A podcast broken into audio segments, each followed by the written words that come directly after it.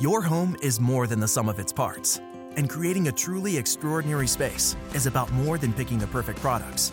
That's why the experts at Ferguson Bath, Kitchen, and Lighting Gallery are here to help you throughout the entire process to create a home that's as unique as you are. Bring your vision to us.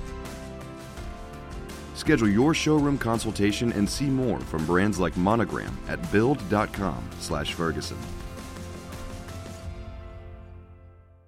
Se vi siete chiesti come mai vi abbia fatto aspettare così a lungo prima di pubblicare un nuovo episodio di Storie di Geopolitica, beh, la ragione è stata dettata dal fatto che non ero a casa.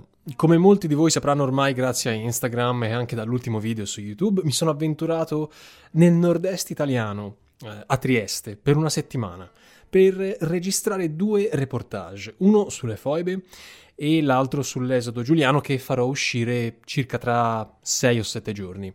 E visto che ancora purtroppo non ho il dono dell'ubiquità, non ho avuto affatto modo di organizzarmi per studiare un argomento complesso come quello che noi oggi tratteremo, cioè la parte uno sull'Iran.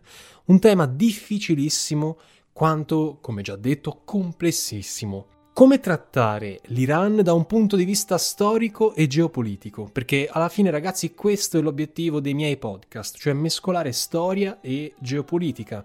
Perché parlare di storia ce ne sono a bizzeffe, parlare di geopolitica sono bravi tutti. E questa è stata la domanda che io mi sono fatto nel momento in cui mi sono messo a fare, diciamo così, brainstorming, eh, alla quale ancora non ho trovato una degna risposta. A fine episodio vi rivelerò l'idea di base secondo la quale pensavo di suddividere questa miniserie sull'Iran.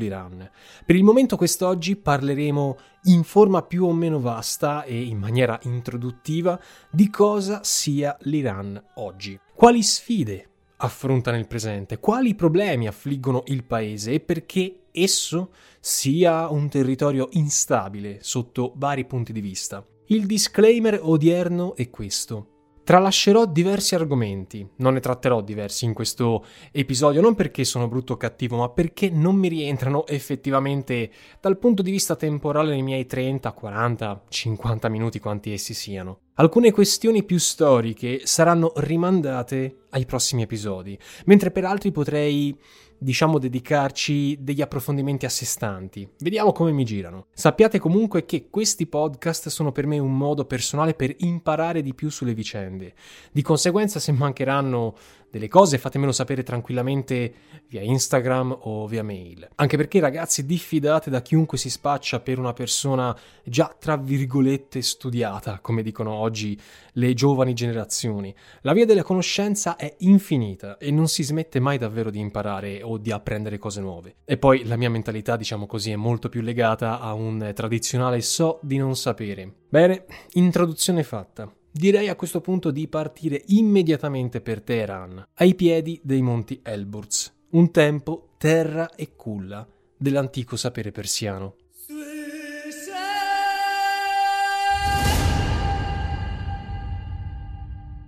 Se dovessimo analizzare con un semplice aggettivo la situazione odierna in Iran, potremmo definirla molto semplicisticamente come un qualcosa di infuocato. Nel febbraio duemilaventi, nel paese, le elezioni parlamentari e l'equilibrio nazionale, già di per sé molto precario, si sono infatti giocate sul filo del rasoio. Da una parte i riformisti dell'ex presidente Katami hanno confermato un trend in costante ascesa, e cioè quello della disfatta. Dall'altra, e questa questione sarà molto più approfondita come molte altre più avanti, l'uccisione nel gennaio duemilaventi del generale Qassem Soleimani da parte degli Stati Uniti e la politica aggressiva dell'Occidente hanno aiutato a radicalizzare il supporto a tutta quella frangia di conservatori che formano l'Iran e a dare il colpo di grazia di conseguenza ai riformisti iraniani e alle negoziazioni da parte di Rouhani con l'Europa e Washington. Chiaramente chi semina vento raccoglie tempesta. E l'ultraconservatorismo che sta prendendo piede in Iran, fomentato vuoi o non vuoi dagli americani e anche dai sauditi, prima o poi porterà a qualcosa di poco buono. Ma come la storia ci insegna, l'intero bacino del Golfo Persico è sempre stato un subbuglio costante. In questo caos imprevedibile, l'Iran ha attraversato diverse fasi della sua vita. Prima della fine degli anni settanta, infatti, l'Iran era stato visto come una sorta di attore di poca rilevanza a livello strategico, una pedina moderata, nulla di che. Certo, era comunque riuscito ad accumulare un certo valore importante come pedina di peso nello scacchiere della guerra fredda, ma eh, non era riuscito, diciamo, ad uscire oltre l'idea di terza via al di fuori del blocco occidentale orientale. Al di là di questa opzione terzista, l'Iran pre-millenovecentosettantanove, vale a dire pre-rivoluzione khomenista, non fu mai un attore così pesante. A differenza del suo passato glorioso, dal punto di vista storico, basti pensare all'impero achemenide e poi a quello sasanide, i moderni persiani, o meglio i moderni discendenti degli antichi persiani, sembrano aver smarrito la bussola imperialista che tanto aveva contraddistinto l'epoca antica, come ad esempio quella con le guerre contro Roma, tanto quella un pochino più moderna con la famiglia safavide, la quale fu l'ultima dinastia a porre in ruolo di primaria importanza la Persia, prima di finire sotto l'inevitabile sfera di influenza straniera che avrebbe destabilizzato prima con i russi, poi con gli inglesi e infine con gli americani l'intera area del Golfo Persico. La geografia ha sempre avuto un ruolo chiave nelle scelte di politica interna ed estera dell'Iran e negarlo sarebbe una contraddizione. Antico impero terrestre e crocevia euroasiatico, l'Iran come stato moderno estende le sue ambizioni su gran parte dell'Asia occidentale. E per comprendere l'Iran bisogna anzitutto, ancor prima che dalla politica, partire dalla geografia. Bisogna capire quanto grande è questo stato. L'Iran, signori miei, è il diciassettesimo paese al mondo in termini di dimensioni. È un territorio più grande dell'intera Europa occidentale, quasi interamente desertificato, specie i bassipiani dell'interno, con una densità demografica alquanto bassa e una popolazione che si aggira sugli ottanta milioni. Ancora più importanti nelle sue strategie di politica estera sono le barriere naturali che vanno a formare questo paese, a partire dalle sue catene montuose che costituiscono le sue frontiere naturali, avvolgendo le sue città principali come delle roccaforti espugnabili e trasformando l'intero paese, soprattutto i suoi punti nevralgici, in una vera e propria corazzata. L'Iran è un paese prevalentemente montuoso, di tipo desertico, come già ho detto. Questo è stato infatti nel corso della storia al tempo stesso una benedizione e una maledizione. Benedizione perché ha impedito nel corso della storia per secoli la penetrazione da parte di forze straniere, ma maledizione perché al tempo stesso chiaramente le risorse agricole naturali, eccezione fatta per le miniere e gli idrocarburi, sono un qualcosa che scarseggiano nel paese. Ora, so bene quanto sia difficile parlare di geografia in un podcast, visto che non abbiamo il supporto visivo come nei miei video di mappe e quant'altro, però cercherò di essere il più semplice e diretto possibile per farvi comprendere al meglio la cosa. A ovest, quindi sul fronte iracheno e poi anche a zero e quant'altro, difficilmente si può entrare in Iran. Questo grazie ai monti Zagros, che in sostanza seguono tutto il confine iracheno fino ad arrivare al Golfo Persico nel sud.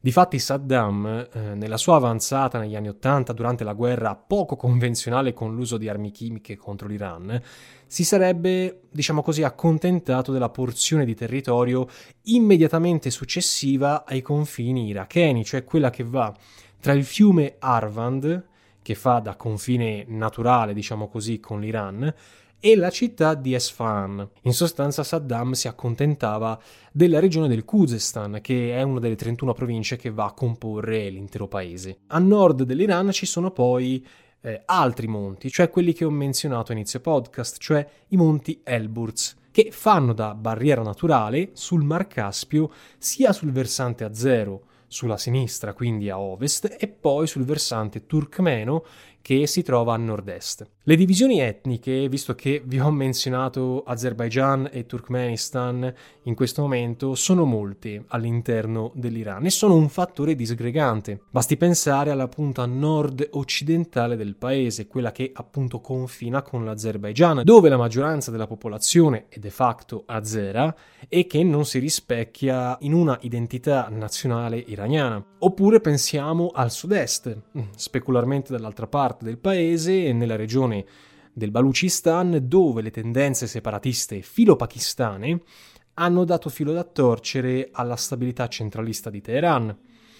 A est, invece, quindi sempre dal punto di vista geografico, tra distese desertiche e altre catene montuose, ci sono i passi di difficile attraversamento che portano da una parte all'Afghanistan e più a sud nel Pakistan. Quanto alla popolazione, la popolazione dell'Iran è concentrata nelle sue montagne, ragazzi, non tanto nelle sue pianure, a differenza degli altri paesi circostanti. Lo stesso vale per la capitale Teheran o per città di primaria importanza come la già menzionata Esfahan, Yazd, Qom oppure Kerman. Questo perché le sue pianure, ad eccezione del sud-ovest e del sud-est, regioni popolate non da persiani come ho già menzionato, ma nel primo caso da iracheni e nel secondo caso da pakistani, sono regioni inabitabili, desertiche, dove praticamente non ci, non ci cresce niente. Nel caso del sud-ovest, il bacino che poi sfocia direttamente nel Golfo Persico è una regione di importanza critica per il paese, lo è stato specialmente negli ultimi trent'anni, in quanto rappresenta un bacino petrolifero di enorme portata. Saddam, prima di procedere con la sua tentata invasione, lo sapeva benissimo, sapeva molto bene di trovarsi di fronte a un paese che all'epoca era la terza più grande riserva di petrolio al mondo, il quinto produttore di greggio a livello mondiale e di conseguenza diretto competitor degli interessi degli iracheni, visto che quest'ultimi erano e sono tutt'oggi quarti in lista. In teoria ci si aspetterebbe quindi che l'Iran, vista la sua importanza a livello petrolifero, possa essere uno dei paesi più ricchi al mondo. Eppure non è affatto così, considerato che ad oggi l'economia iraniana si attesta quasi al trentunesimo posto. Il petrolio, ironicamente, è da sempre il tallone di Achille dell'Iran, vanto ma al tempo stesso debolezza. Parte della ragione risiede nell'inefficienza dell'industria petrolifera iraniana, ma anche dalle debolezze politiche di governo e particolarmente, questo negli ultimi decenni, dalle pesanti sanzioni imposte dagli Stati Uniti. Ma oltre a ciò c'è un problema geografico più profondo. Come vi ho appena menzionato, la popolazione è tutta sulle montagne. L'interno del paese è desertico e le regioni montuose di per sé non hanno quasi mai una grande prosperità a livello economico. Il costo dei trasporti, infatti, rende molto difficile lo svilupparsi di una industria articolata in Iran. A differenza di paesi comunque sottopopolati e con meno problemi geografici circostanti come l'Arabia Saudita e il Kuwait, che seppure sì, siano desertici e, e con difficoltà a livello geografico, non hanno comunque una geografia così complessa come quella dell'Iran, dove la nazione iraniana non può godere appieno della presenza eh, del petrolio che ne contraddistingue il paese. L'assenza di pianure abitabili significa di conseguenza che qualsiasi impianto industriale debba essere sviluppato all'esterno o comunque in regioni dove il costo delle infrastrutture sia minore. In una situazione di controsenso, l'Iran, da grande produttore di petrolio, di grezzo, è costretto a fare affidamento non solo a capitali stranieri per sviluppare una corretta industria petrolifera, ma addirittura persino a importazioni di idrocarburi raffinati al suo interno, data la mancanza di raffinerie ed impianti strutturati all'interno del paese. Concludendo un attimo il eh, fattore geografico, voglio tralasciare volontariamente l'importanza strategica di uno stretto fondamentale come lo stretto di Hormuz, che dà accesso al Golfo Persico a sud e che costituisce forse uno dei punti deboli di accesso all'intero paese. Dopotutto, più che potenza navale, l'Iran e poi storicamente la Persia è sempre stata una potenza terrestre e in quanto tale, in questo caso, il predominio dello stretto è sempre stato nelle mani prima di arabi e adesso di statunitensi. Evito però di dilungarmi su questo aspetto al momento, visto che altrimenti apriamo un calderone nel quale sarà difficile nuotare. L'Iran, come possiamo capire, è un macro argomento davvero grande, davvero vasto, un mondo a sé stante, e che necessita di una suddivisione per capitoli, come più tardi vedrete.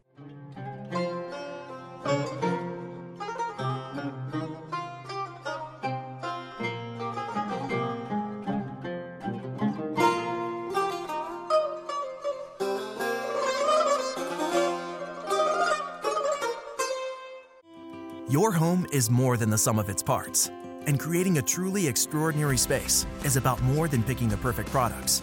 That's why the experts at Ferguson Bath, Kitchen, and Lighting Gallery are here to help you throughout the entire process to create a home that's as unique as you are. Bring your vision to us.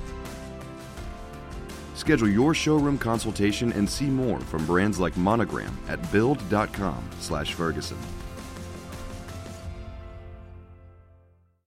L'Iran, come noi oggi lo conosciamo, è il risultato di un lunghissimo processo di modernizzazione avviato all'incirca nel corso di tutto il Novecento con molta fatica, a partire dalla dinastia dei Pahlavi, una dinastia che si andò a costituire e a sostituire a quella dei Qajar e che fu essenzialmente composta da due membri, e basta, non di più.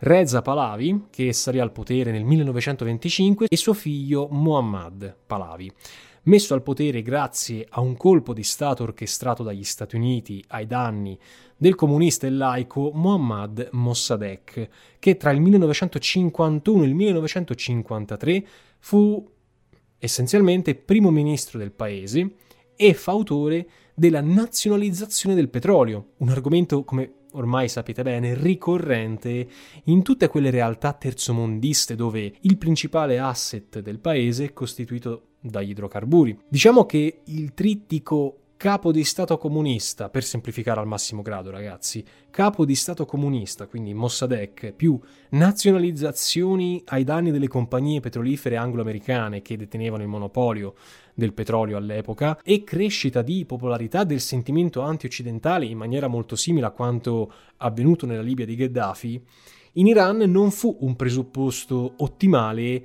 per gli americani, per una Washington che era sempre più preoccupata di fronte all'espansione sovietica in Medio Oriente. Fu così che gli statunitensi, insieme all'allora primo ministro Churchill, scelsero di attuare la cosiddetta operazione Ajax, un'operazione con cui mettere in pratica questo colpo di stato, deporre Mossadegh e instaurare una monarchia assoluta, cioè quella dello Scià Pahlavi.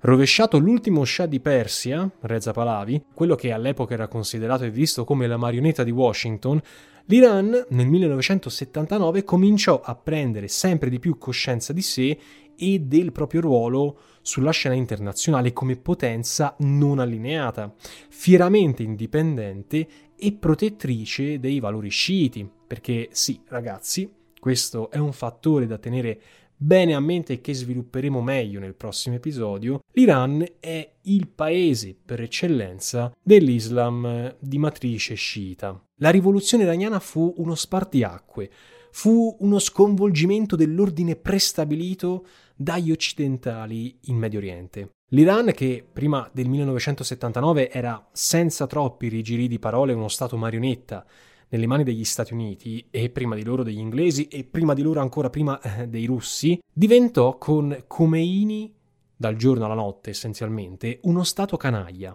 cioè un rogue state, sia perché violava gli interessi americani in una regione fondamentale come il Medio Oriente, sia perché destabilizzava l'ordine intessuto eh, dalle trame occidentali. Se con lo Scià Pahlavi le risorse economiche allocate da Washington a Teheran erano utilizzate per scopi essenzialmente doppiogiochisti, vale a dire io finanzio te, Shah, mio caro, per farmi guadagnare in pace e tranquillità grazie alle tue risorse petrolifere, con Khomeini in avanti l'economia eh, dell'Iran venne indirizzata verso altri fronti, verso i fronti autonomisti, per garantire una maggiore, appunto, autonomia politica dall'Occidente. Questo però non ci deve far cadere nell'errore grossolano di pensare che ah, con Khomeini adesso l'Iran finalmente è diventato una grande potenza, una potenza libera e svincolata dal giogo colonialista o imperialista americano.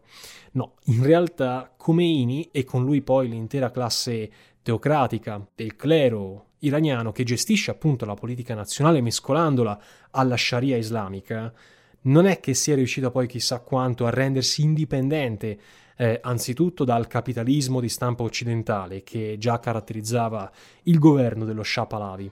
Ciò nonostante, l'Iran del millenovecentosettantanove si è stagliato volutamente come il luogo, come il centro della resistenza islamica sciita, non solo contro l'Occidente colonizzatore e conquistatore, ma anche contro tutte le tendenze non allineate eh, della comunità sciita. Quindi, in primis contro l'Iraq e contro l'Arabia Saudita. L'Iran come potenza regionale a sé stante, dunque ci verrebbe da dire, un Iran torre d'avorio, chiusa in se stessa. Un tempo Khomeini disse: noi iraniani non ci isoleremo mai. E qui è sbagliato perché in realtà un po' si è contraddetto Khomeini. Le nostre porte però non dovranno mai essere aperte alle potenze colonialiste.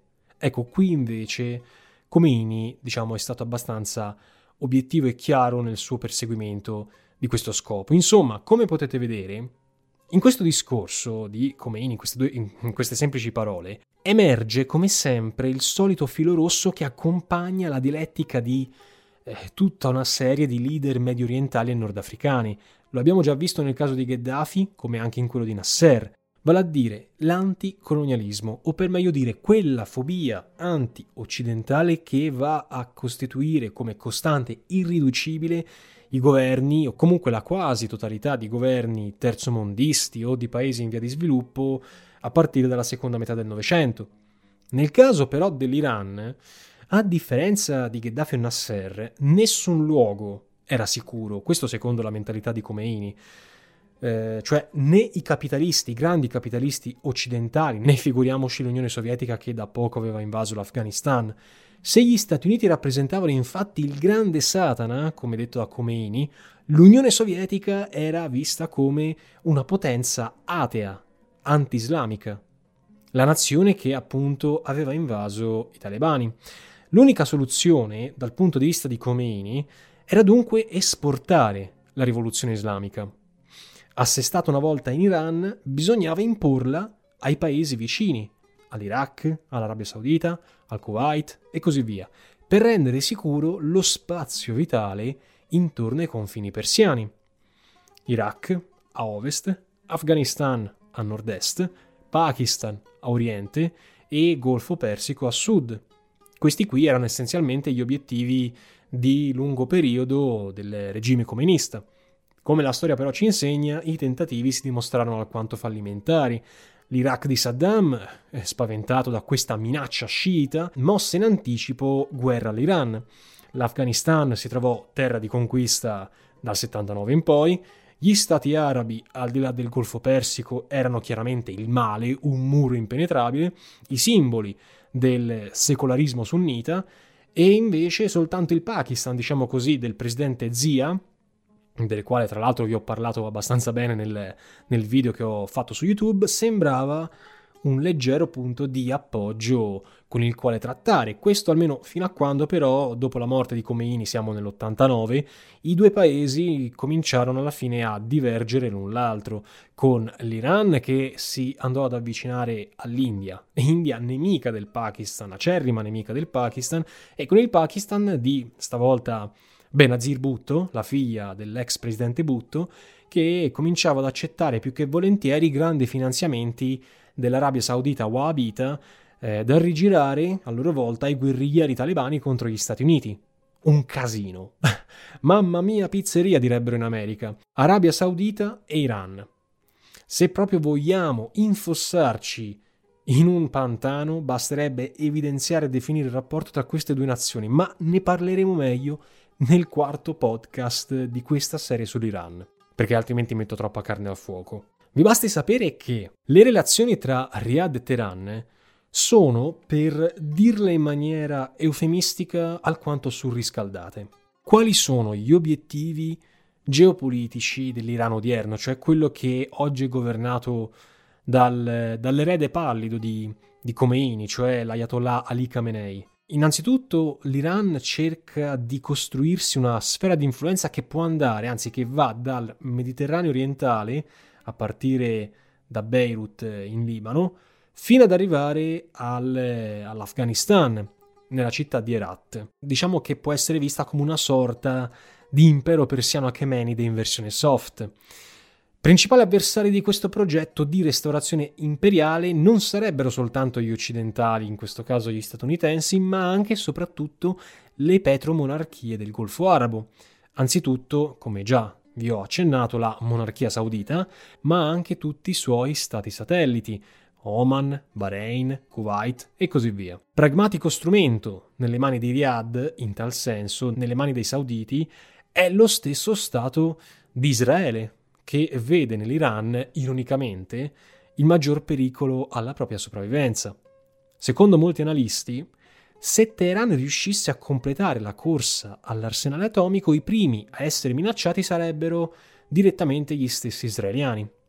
Ma è curioso notare oggigiorno quanto sia peculiare e strano questo blocco di alleanze, cioè un'alleanza tra Arabia Saudita ed Israele, con Israele che storicamente appartiene a una cultura diametralmente opposta a quella saudita, ma che però si è messo insieme a Riyadh per attuare una lotta ideologica e politica contro gli sciiti iraniani. In fondo è questo il bello della geopolitica, cioè ti trovi davanti a situazioni che in teoria sarebbero impensabili.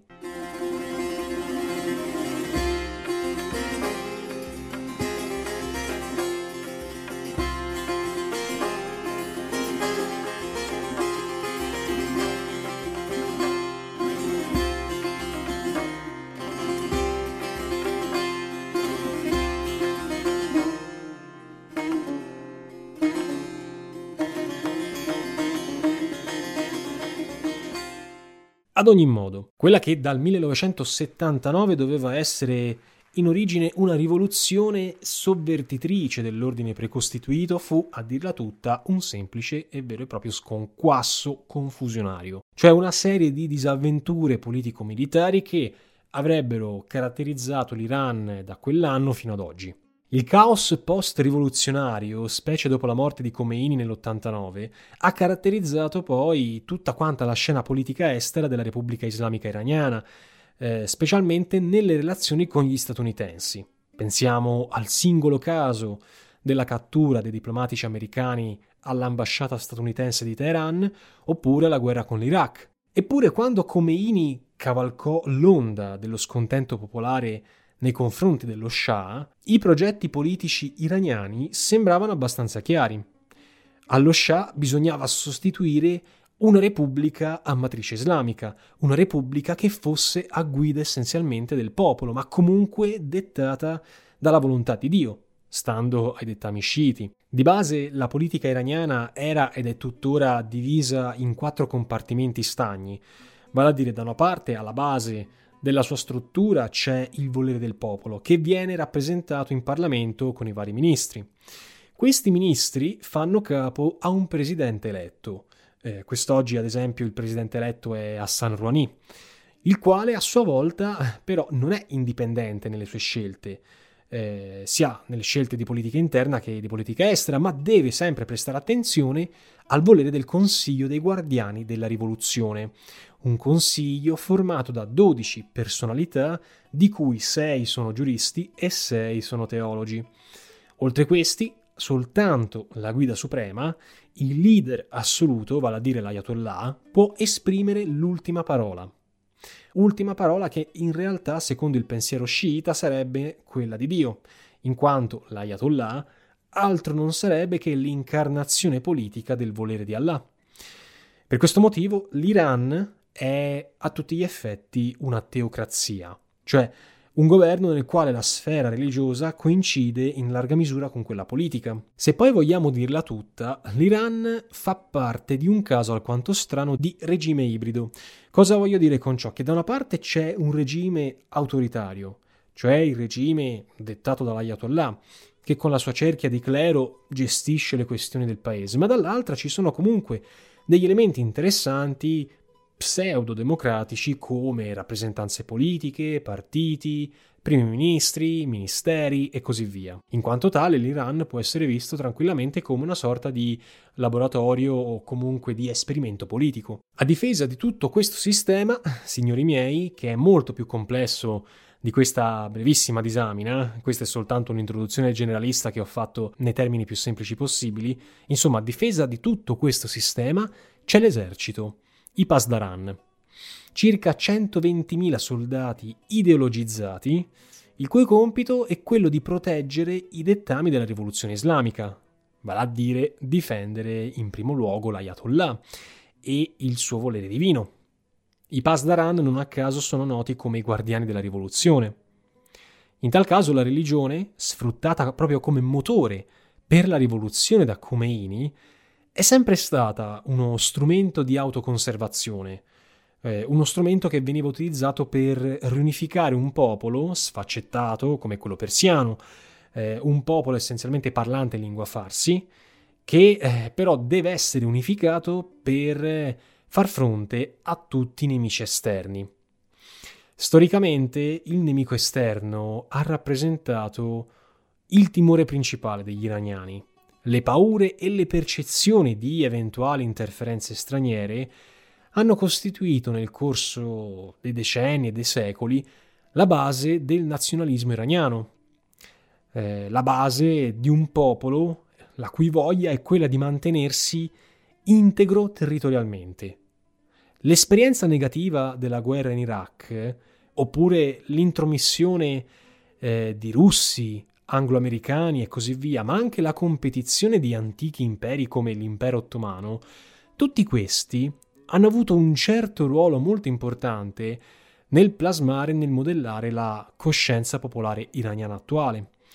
L'ossessione delle interferenze straniere, la diffidenza verso l'esterno e la percezione da parte iraniana che il paese sia sempre riuscito in qualche modo eh, da solo a superare i grandi ostacoli dettati dalle pressioni esterne hanno gettato mh, nel lungo tempo le basi per la nascita di una forma mentis tipica della psiche persiana, vale a dire una sorta di arroganza della non sottomissione, dove arroganza, si badi bene, qui è un termine non utilizzato in maniera dispregiativa, bensì un modo per indicare la voglia di non sottomettersi, la determinazione testarda. La celebre frase di Khomeini, cioè l'America non può farci assolutamente nulla, che è affissa in tutte le città iraniane in cartelloni di varia grandezza, è un buono, anzi che dico un ottimo esempio che ci eh, esemplifica questa forma mentis.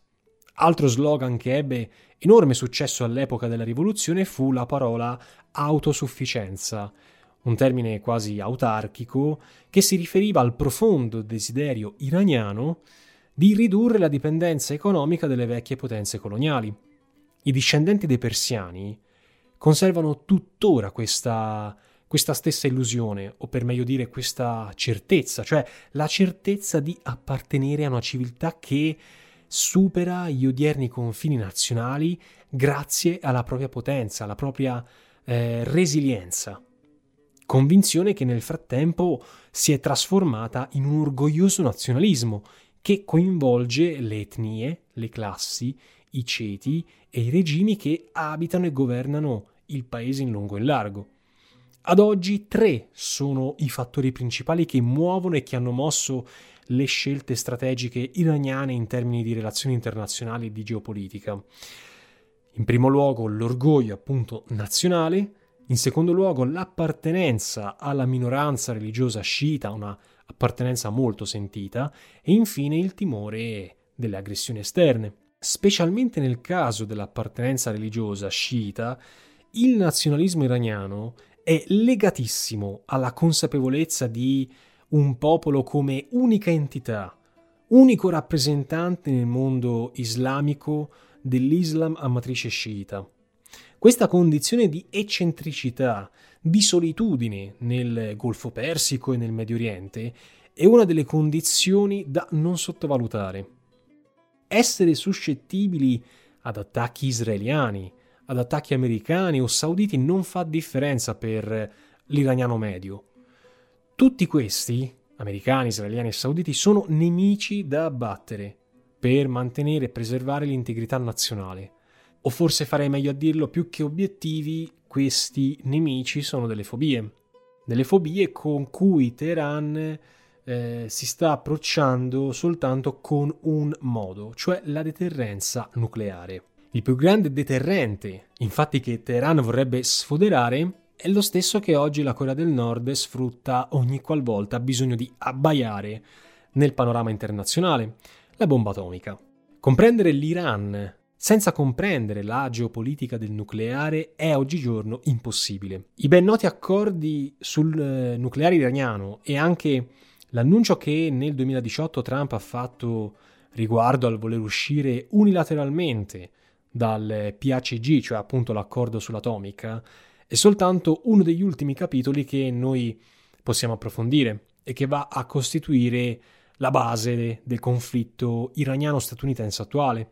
Quanto alla volontà di voler uscire da questo accordo per rispondere senza condizionamenti pseudo-liberali o insinuazioni false, basterà metterla, diciamo, in questo modo.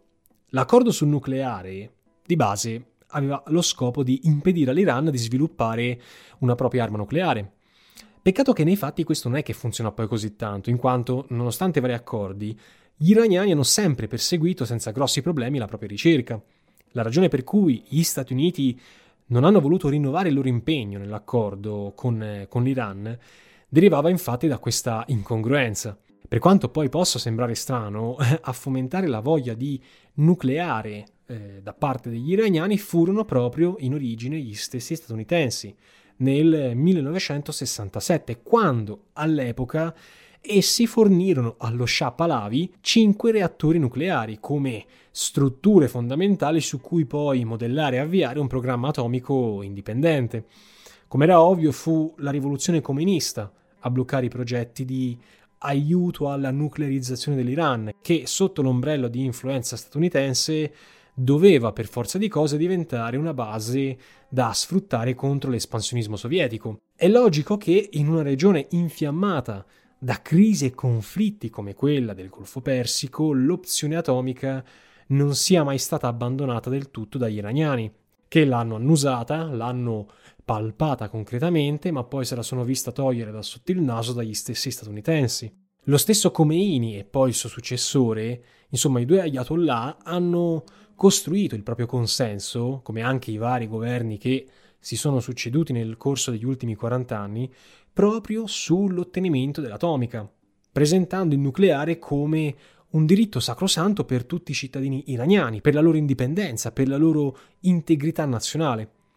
Dal canto suo l'Iran, sebbene l'atomica fosse contraria comunque alla fede islamica in quanto tale, non ha mai fatto nulla per nascondere agli occhi della comunità internazionale la sua iniziativa di ricerca e sviluppo dell'ordigno atomico, il che ha portato inevitabilmente a condanne, sanzioni e attacchi verbali da parte dell'Occidente negli ultimi anni. Ora, la crisi con gli Stati Uniti, questo astio decennale, non è il risultato di tempi esclusivamente recenti, è più che altro la conseguenza diretta di decenni di tira e molla, di ingerenze, cioè quelle che noi oggi chiameremo proxy war, che agli occhi degli iraniani hanno minato la solidità nazionale. Perché questo termine, solidità nazionale, è tutto quello che fa da corollario alla politica strategica iraniana. È normale che dopo tutto quello che gli statunitensi hanno fatto, Washington, agli occhi degli iraniani, è diventato il grande Satana. Prima gli Stati Uniti hanno piazzato lo Scià Pahlavi togliendo di mezzo l'unico leader carismatico, Mossadegh. Poi, negli anni Ottanta, hanno venduto massicce quantità di armamenti agli iracheni nel conflitto iraniano scaturito da Saddam, fomentando quindi dall'esterno il conflitto tra le due parti. Poi, quanto agli eventi più recenti, a partire dal crollo delle Torri Gemelle nel duemilauno, gli Stati Uniti non hanno mai nascosto l'interesse di voler sovvertire l'equilibrio di un rogue state, cioè di uno stato canaglia, possessore tra l'altro di grandi risorse petrolifere. Infine, negli ultimi anni, le sanzioni economiche applicate all'Iran e anche l'uccisione di un leader eh, importantissimo a livello popolare per quanto riguarda la rivoluzione come Soleimani, non hanno ovviamente fatto bene alla distensione tra le due parti. Da un po' la coperta si è fatta sempre più corta. E se analizziamo eh, l'atteggiamento americano nei confronti dell'Iran, comunque non, non notiamo una sorta di esclusività, eh, di rancore verso, verso Teheran. È un po' un qualcosa che ha sempre accompagnato tipicamente il modello statunitense imperialista all'estero. Un modello che Washington segue dalla fine della Seconda Guerra Mondiale. Di base ci sono due modi in cui gli Stati Uniti trattano con le nazioni straniere quando devono rapportarsi in forma imperialista. Da una parte c'è il metodo utilizzato principalmente con l'Europa occidentale, cioè quello di nazioni fondate sul modello di prestiti e di accesso facilitato al mercato statunitense, quindi occidentalizzato, e di conseguenza maggiormente dipendenti al volere della Casa Bianca. Il secondo metodo è quello che gli americani hanno applicato nel corso degli ultimi decenni in America Latina e in tutte quelle altre realtà non europee, quindi non allineate con i modelli capitalisti occidentali. E qui si vede una netta differenza, cioè qualora la nazione si dimostri incompatibile con gli interessi americani, si procede prima di tutto a destabilizzarne l'ambiente politico e sociale, per poter creare così un terreno fertile e succube alle interferenze americane. Venezuela, Cile, Argentina, Cuba sono questi soltanto alcuni esempi. Probabilmente se gli angloamericani non avessero, come dire, attuato un colpo di stato nel cinquantatré, forse oggi avremo una situazione diversa in Iran, eh, addirittura nell'intero Medio Oriente, se proprio non vogliamo esagerare. Ma la storia, come, come sappiamo, non si fa con i se e con i ma.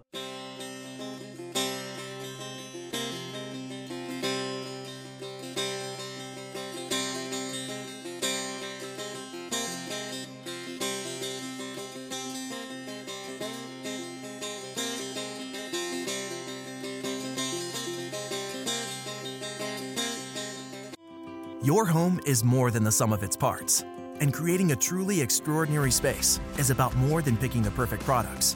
That's why the experts at Ferguson Bath, Kitchen, and Lighting Gallery are here to help you throughout the entire process to create a home that's as unique as you are. Bring your vision to us.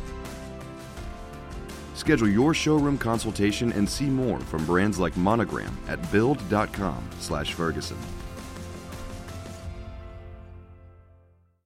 Tornando un attimo alla situazione spinosa sul, sul nucleare, il dibattito si polarizza tra chi vede la questione in maniera apocalittica e chi invece si contrappone in forma minimalista. Per i primi, cioè quelli apocalittici, la nuclearizzazione dell'Iran sarebbe una vera e propria rivoluzione geopolitica nel Golfo Persico, con ricadute drammaticamente negative sulla sicurezza e sullo, sulla stabilità degli interessi americani, ma anche occidentali e poi anche quelli israeliani.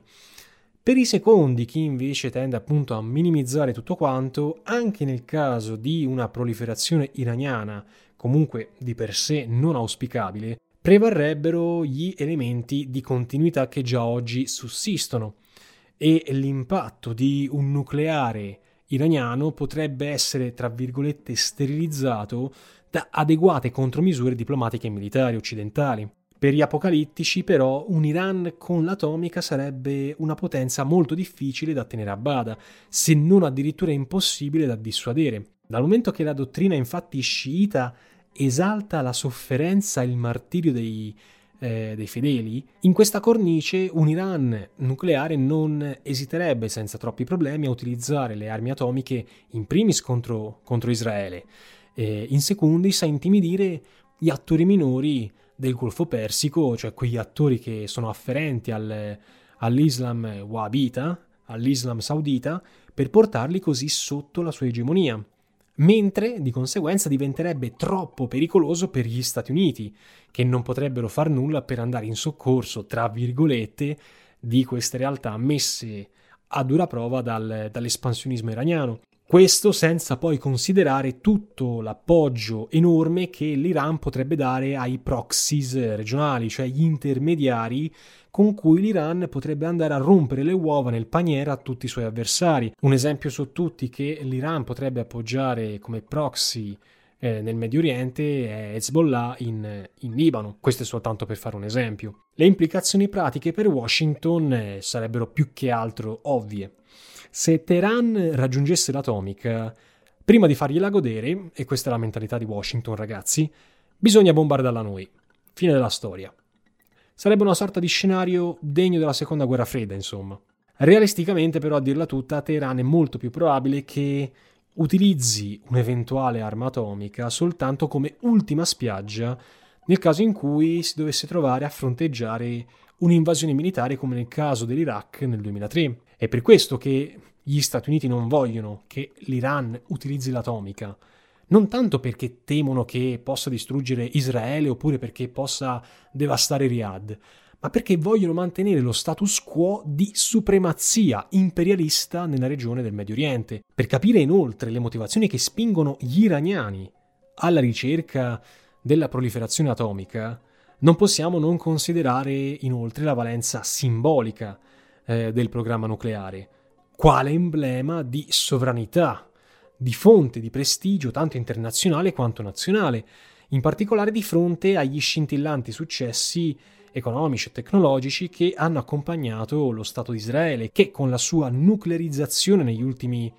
trenta venti anni ha costituito un grande competitor nell'area mediorientale.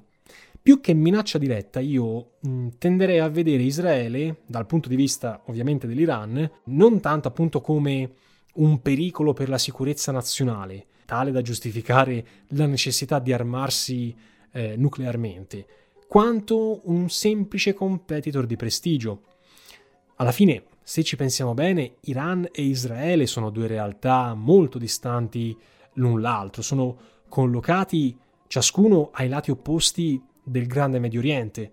Eh, i due paesi non hanno un confine comune né dispute territoriali pendenti, addirittura sono accomunati dall'identità nazionale non araba, non araba nel senso sunnita, e hanno intrattenuto, a dire la verità, rapporti tradizionalmente turbolenti con eh, i propri vicini arabi. In effetti non sorprende che prima della caduta dello Shah le loro relazioni fossero caratterizzate da elementi di cordialità e di cooperazione. Quindi, più che definire Iran e Israele due realtà antitetiche, a momenti sembra quasi che essi siano più vicini che rispetto ad altri paesi arabi. Ma io, ragazzi, direi che è giunta l'ora di interrompermi qui. Onestamente sto ancora cercando di capire in che modo strutturare coerentemente questa complessa parte che è l'Iran. L'idea sarebbe quella di approfondire nel prossimo episodio, tenetevi allacciati alle cinture, la figura di Khomeini, eh, la rivoluzione, cioè dettata dalla sua ideologia, ed eventualmente anche la guerra con l'Iraq. In un terzo episodio stavo pensando di tornare alla figura più recente dell'attuale Ayatollah Khamenei, per capire un pochino meglio il suo pensiero ideologico e comprendere anche meglio l'Iran da una prospettiva interna non occidentalizzata. E infine, mh, mi piaceva comunque espandere un pochino, in un quarto e ultimo episodio, la guerra proxy tra Arabia Saudita e Iran, come anche poi il contrasto con Israele. Insomma, vedete che il problema principale è che quando si parla di Iran ci sono tantissime questioni sul fuoco e il rischio di disperdersi nell'oblio e comunque nella vastità degli argomenti è alto. In particolare quando bisogna poi organizzare per bene i discorsi, per orchestrarli in maniera tale da renderli comprensibili e godibili a un ascoltatore interessato. Ad ogni modo, io ragazzi vi ringrazio ancora una volta per l'attesa di questo nuovo episodio e soprattutto per avermi ascoltato fino a questo punto, cioè fino alla fine. Se vi piace il podcast Storie di Geopolitica non posso fare altro che suggerirvi di fare anzitutto un salto sul canale YouTube Novalexio, dove generalmente tratto argomenti molto affini a quelli presenti sui podcast, mentre vi ricordo che tutta questa baracca di storia e geopolitica riesce ad arrivare a fine mese, ad andare avanti grazie esclusivamente al contributo di benefattori e amanti della cultura come i mecenati su Patreon. Lorenzo, Riccardo, Matteo, Luca e Marco sono solo questi alcuni dei centotrenta sostenitori che compongono la schiera di benefattori che mi supporta quotidianamente. Senza il loro contributo e senza la loro donazione mensile, difficilmente riuscirei a trovare il tempo materiale per dedicarmi full time alla ricerca di contenuti e materiali con cui strutturare podcast, video, reportage e quant'altro. Quindi, a maggior ragione, se vi piace questo tipo di cose che faccio, non ringraziate me, ma soltanto ed esclusivamente loro. Un caro saluto a tutti. Ci sentiamo più o meno, penso, la prossima settimana con un nuovo episodio. Per Aspera ad Astra.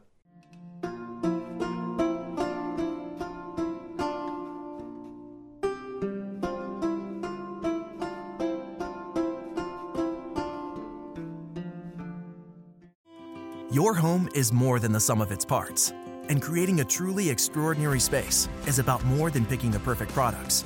That's why the experts at Ferguson Bath, Kitchen, and Lighting Gallery are here to help you throughout the entire process to create a home that's as unique as you are. Bring your vision to us.